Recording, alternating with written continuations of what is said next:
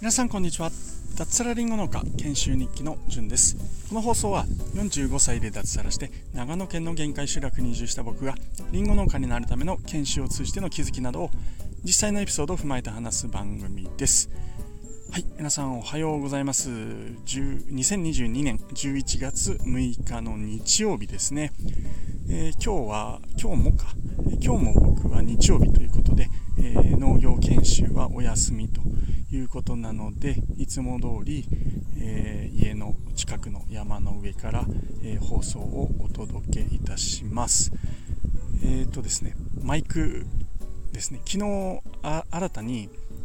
えっと、ちょっと音声が最近うまく取れないってこともあったりあとマイクがなくなっちゃったんですね。で、えー、昨日はですね、えー、違う携帯スマホから放送を撮ったんですけどもやっぱり音がちょっといまいちだなっていうふうに、えー、思っております。ということで昨日 Amazon でですね、えピンマイクを改めて買いました、え今日届く予定なんで、えちょっと今日まではですね、え今まで通りというか、まあ、昨日と同じ携帯でちょっと工夫をしつつ変な音が入らないようになるべく頑張って頑張ってもしょうがないんですけどね放送していきたいと思います。またお聞き苦しい放送になってしまったら申し訳ないんですけどもはい、えー、明日には変わると思いますので、えー、引き続きよろしくお願いします。はい、で今日の本題ですね、えー、お客さんは神様ではないという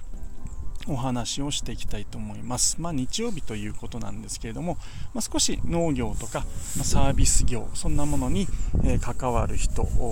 の参考になるかなというふうに思って、えちょっと話してみます。僕はまあ営業という職をですね、えま12年以上、ま経験しておりますので、まあ、そこら辺も絡めて、えー、実際のエピソードなど踏まえてお話をできたらなというふうに、えー、思います、えー、結論はですね、えまあもうタイトルの通りでお客さんとそれに対してのサービス提供者、まあ、販売者と言ってもいいかもしれないんですけども、まあ、あるいは営業でもいいんですけれども、うん、そのお客さんとその相手、えー、は対等です。はい。あのなので、えお客様は神様ではないのでへりくだる必要はないというのが、え僕の結論です、うん、買わないお客さんの方としてはサービスを選んだり商品を買ったり、まあ、そういったことをするのは自由ですよね、え買うのも買わないのも自由だと思います。で一方じゃあサービスを提供する方あるいは商品を売る方としてはどうかというとこれはですね、えー、僕の考えでは売らない権利もありますという考えです。まあこれはどうなんですかね日本では賛否両論あるのかもしれないんですけれども、うん、まあ僕はうん、アメリカ系の企業に、えー、13年近く働いていたので、えー、この考えというのは、まあ、アメリカ的な考えなのかなというふうには思います。あるいは日本的でないって言った方がもしかしたら正確かもしれないですね、うん。でまあ、そこら辺をちょっとお話をしていきたいというふうに思います、まあ、このお客様は神様というこの考えって日本でいつ頃からこう浸透したのかって僕はよく分かってないんですけれども、まあ、これがま世界的にまホスピタリティとか日本のサービスはすごいいいとか言って評価されている部分もあのあるとは思います、うん、なので、えー、完全に否定的に考えているわけでは全然ないんですけれども一方ですねこれサービス提供者とか商品を販売する方の、えー、方から見るとこれがこうなんか消耗させる原因であったり日本がちょっとこう生きづらくなっているそういった原因にもなっているんじゃないかななんていうふうに、えー、思っております。うん例えばですね僕が、まあ、以前サラリーマンをやっていた時の勤務先ではですねあの僕の上司はですねえー、まあ、直近の真上の上司にしろその上の、まあ、アメリカ人の上司にしろ、まあ、3つ上でもいいんですけれども、えどの上司もですね基本的には僕が営業担当としてですねお客さんと交渉する時に、えー、なんかまあね、営業としてこうお客さんにお願いをしなくてはいけない。例えば値上げをしなくてはいけないなんていうとお客さんからすごい反発をやっぱりもらうんですよね、うん、でそれに対して、えー、どうするかっていうと僕の上にいる方々上司の方々みんなですね、えー、必ず言うのは我々を悪者にしろと。で、えー、何かあったら我々が出て行って、え嫌われ役としてお客さんに、え要求を突きつけるんであの潤お前はあのうまくお客さんとやれとまあ、そういう、うん、お話なんですよね。うんもうちょっと具体的に分かりやすく言うと、まあ、僕がお客さんのところに行って、すいません、ちょっと今度、値上げをさせてくださいって言うと、まあ、お客さんから何をと そんなのは認められんみたいな話になるんですけども、まあ、そこから交渉がスタートするわけですよね。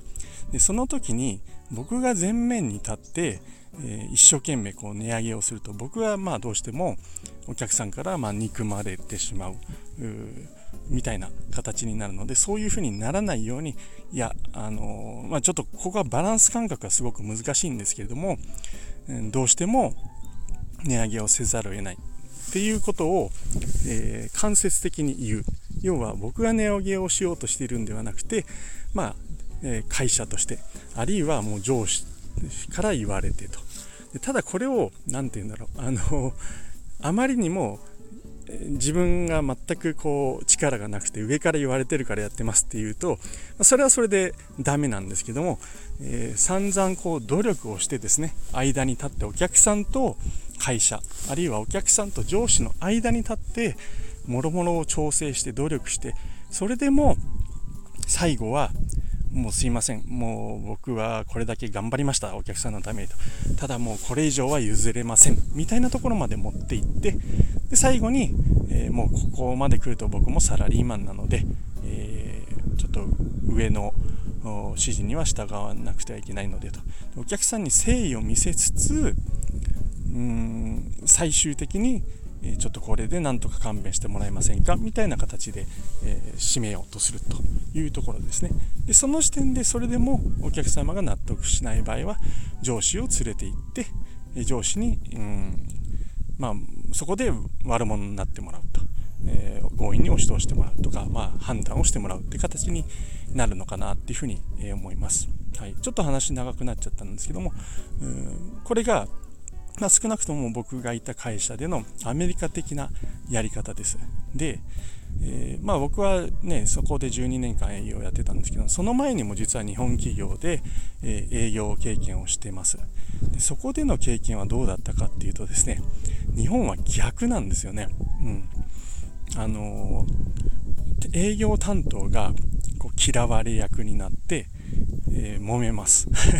揉めるっていうのは、もうなんとかこうしなくちゃいけない。値上げを例えばしなくちゃいけないっていう場合に、もう営業担当がですね、最後までひたすら頑張ってなんとかすると。で、どうしようもなくなって、あのー、なんだろう、えー、もう無理だと、あるいはお客さんとのビジネスがなくなる。っていう風になった時点で、上司が出てくる。まあ、上司が出てくるってところは一緒なんですけどもそこで何が起こるかっていうとあのこれ全員が全員そうじゃないんですよ。僕の経験上ほとんど日本の企業ではそうだったんですけども上司が出てきてまあまあって言うんですよ。そこで何が起こるかっていうと僕が悪者になるんですね、うん、要はあのまあまあって言って上司が妥協をしてそこで、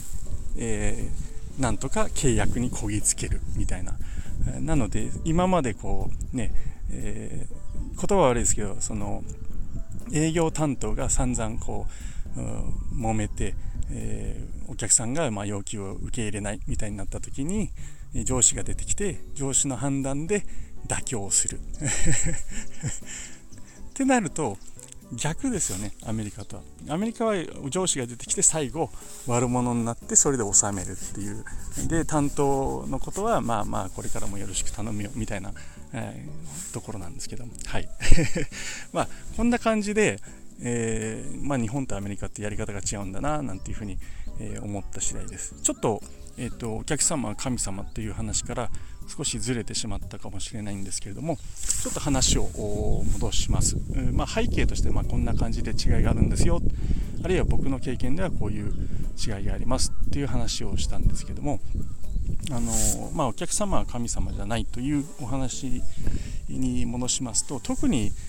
こういったことでよく問題になったり取り上げられたりするのは最近ではサービス業が多いのかなっていうふうに、え、思います。はい。えー、あの僕どこかのニュースで見たことあるんですけどもこのモンスターみたいなお客さんって最近ね増えているって言うじゃないですか。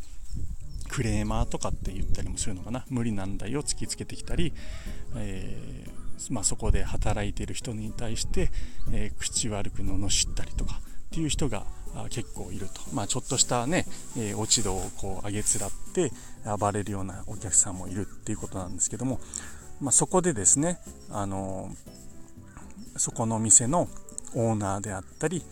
店長っていうのは、うんまあ、どうしてるかっていうところだと思います。でお客様は神様だっていうことであるとまあ、そこで何が起こるかっていうとやっぱり先ほどの上司が出てきた時みたいに「まあまあ」とかって言うあるいはそこでお客さんに対して神様ですから理不尽なことを言われたとしても謝るみたいなことをするっていうケースが多いんじゃないかなっていうふうに本当思います僕は。うん、で、まあ、そうなるとでそこで揉めてしまったあるいはモンスターのお客さんにクレームを言われた、え従業員がどう思うかっていうところですよね。うん上司が出てきて、まあまあまあ、すいませんみたいな。すいませんって別に、その従業員悪いことしてないのに、すいませんって言われたら、なんかこう、ね、気持ちがすっきりしないですよね。なんか惨めになってしまうみたいな。うん、僕が、私が悪かったのかな、なんていうふうに思う人も真面目な方ではいるかもしれないですよね。うんこれが僕はすごく問題だっていうふうに思っていますそういったクレーマーであったりモンスターみたいなお客さんに対してそのオーナーとか上司にあたる人店長とかがですね、えー、接した時にどう接するべきかってもちろんケースバイケースで完璧な正解はないと思うんですけども一つ確実に僕が言えるなって思うのはあのお客さんの対応をどうするかは別として従業員の人を守るっていうことが大事だと僕は思っています、ま、そういった意味でお客さんは神様ではないっていうことですね、うん、まあ何というのであればそれはもうお客さんではないっていう判断をするっていうのを大事にした方がいいんじゃないかなというふうに思います。なのでお客様は神様ではないと言いながら僕はですねもちろんお客さんは大事にすべきだし一面においてお客様は神様かもしれません、うん、ただそれはお客さんである限りというところでクレーマーであったりそういったモンスターみたいな人、えー、ちょっとしたミスをあげつらって騒ぐような人それはもうお客様ではないっていう判断をしてもいいんじゃないかなっていうふうに思います。はい。ちょっと過激ですかね。極端なのかもしれないんですけども、まあ、僕はそういうふうに考えています、うん、僕はま学生の時アルバイトをしてたんですけども、まあ、今の時給ってどれぐらいなんですかね。コンビニとかあるいはファーストフードとか。多分800円900円。最近はちょっと上がってきてるのかな。1000円とかっていう話も聞いたりしますけども。まあ、せいぜいそんなもんですよね。時給800円から1000円ぐらい。そういったアルバイトでかつね高校生大学生とか若い人も多い中でそこまで求めますかっていう話なんですよ。そんなにこうミスのない一流のサービスを受けたいっていうのであれば、ま、それなりの教育をされていて、えー、コストをかけて従業員教育をしている、まあ、そういうお店に今行くべきかなというふうに思います。ファーストフードっていうのはま安くて、ま、そういうね学生さんに、え、安い給料で働いてもらっているコンビニなんかもそうですよね。え、ま、そういったところにの人たち働いてる人たちに、えどこまで求め求めるのかなっていうところがその問題点なのかなっていうふうに、え思っております。コンビニに対してもですねあるいは一流のレストランに対しても同じようなサービスホスピタリティを求める、えー、俺はお客様なんだっていう態度。これがまあもろもろこう窮屈なこの日本を作っているんじゃないかななんていうふうに、えー、思ったりしています。僕はすごく海外旅行が好きなので、えー、よく海外に行くんですけれども海外 まあ、特に東南アジアが、ま近くて安いってこともあったりして、えー、よく行ってるんですけども海外のコンビニの店員さんとかめちゃくちゃ適当じゃないですか。行ったことある人はわかると思うんですけどもあのレジにはいなかったり、まあ、いたとしてもこう、ね、スマホ見てたり座ってたり、えー、ね、他の従業員とだべってたりと。でそれに対してじゃあ日本から海外に行った日本人ですね。そのモンスターであったりクレーマーがクレームをしてるかっていうとそんなことないですよね多分。うんまあ、日本語の言語の問題とかねあるかもしれないんですけども、うん、そ僕はですねそれに対してじゃあ気分を害するかって言ったら全然なくてむしろねフレンドリーで楽しそうにやってていいななんていうふうに思ったりします。うんそこら辺が海外では許容できるけど日本では許容できないっていうところに、まあ、この閉塞感みたいなのがあるのかななんていうふうに思ったりしています。仕事はまあ相手にも楽しくやってもらった方がこっちも気分良くなるし、うん、あまりにもなんか厳しくね、するっていうのはどうかなって思ったり自分が自分でお客様なんだっていうふうに思っている、まあ、そこまで意識して言って思ってる人っていないと思うんですけどもじゃあその態度はどうかっていうとお客様になってしまってる人がまあいるのかなって。これはもう自分含めての話ですね。僕の自戒も兼ねてます。はい。僕はもっとこう意識して自分はお客様ではないっていうところは意識していかなくちゃいけないななんていうふうに、えー、思っています。はい。みんながですねもっとこう寛容になればですね、えー、こうももう少し生きやすい世の中生きやすい日本になるのかななんていうふうに、えー、思ったりしております。はいまあ、寛容とか許容ですねあるいは楽しくやる、うん、あまりにもこうきちんとしなくてはいけないなんていうのはなくしていくともっとこういいのかななんていうふうに思っております。まあ、ちゃんとってそもそも何だろうっていうことをよく考えた方がいいのかなっていうふうに、えー、自分にもちょっと言い聞かせていますね。うん、コンビニで、え、仕事中アルバイトの人は座っちゃいけない座っちゃダメだとかですね、えー、マスクをしないと店に入れないとかですね、うん、〇〇すべきじゃないとかっていうのが、まあ、日本はすごく多いのかなっていうふうに僕は思います。そもそもそのすべきじゃないって誰が決めたのかななんていうふうに、えー、今朝この話題を考えて話そうと思った時に、うん、僕の中でこう出てきましたね、うん、誰が決めたんだろうと。文化なのか歴史なのか、うん、それとも日本古来からの精神なのかそれとも礼儀ですかねとかって皆さんどう思いますか？何々すべきじゃないっていうのは誰が決めてる？何が決めてると思いますか？僕はですねあのもちろん全てではないんですけども、えー、これらはですね結構同調圧力があるんじゃないかなっていうふうに、えー、思ったりしています、まあ、誰が作ったかわからない勝手なこのルールっていうのをなんかいつの間にかこう作ってしまって自分たちでですね。でそこからこうはみ出す人を叩いてしまうみたいなところがあったりするのかなっていうふうに、え、思います。はい。ちょっと本題からまた少しずれてしまったので、え、お客様は神様ではないというところで、えー、まあ、そういったところをちょっとそういったところってなんだ？あの、まあ、その同調圧力っていうことが少し問題かなっていうふうに思ったりもしています。なので、うん、まあどうですかね。相手に、え、求める自分はお客様だっていうふうにこう思って、え、相手ですね。相手というのはその、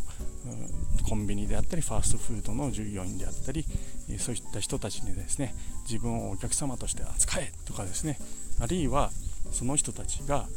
サービス業者としてこうあるべきだみたいなのを思うっていうのは少し危険なんじゃないかなっていうふうに思います。もっと寛容の精神を持ってですね、えー、お互い対等な関係なんだっていうことを、えー、意識しながらですね、えー、いろいろこうサービスを受ける側になるとまあもっとこういい楽しく生活なんかもできていけるのかなっていうふうに思います。もちろんこうねアメリカとかももろもろ問題のある国だと僕は思っているんですけども、まこの面に関しては僕はこのアメリカ流のやり方、うん、あるいは日本的じゃないやり方がすごくいいのかなっていうふうに思います、えー、ただですねまあお客様、うん、というのを大事に扱うってことはもちろん継続するっていうことなんですけどもちょっとそれが一方的になっているのでお客さんお客様の方も意識的にですね相手のことをこう尊重して、えー、サービスを受けるってことをするとまあもろもろ自分含めてこうもっと幸せになるのかななんていうふうに思ったりしておりますということではい、えー、本日のお話は以上になります、えー、お客さんは神様ではないというお話をさせていただきました。はい、えー、最後に一つだけお知らせをさせてください、えー、僕が所属しているトマジョダオというオンライン上のコミュニティがあります。えー、農をなりわいとしている人これから農業をやりたい人あるいはですね田舎暮らし移住家庭菜園そんなものに興味がある人が集まっているオンライン上のコミュニティです。メンバーが今300人を超えております。だんだん大きくなってきてますね、うん、ただですねえー、僕らの今の現在の目標としては1000人を超えるように、えー、人を集めていきたいと思っています。いろいろなプロジェクトとかをやりたいんですけれども人が足りてません、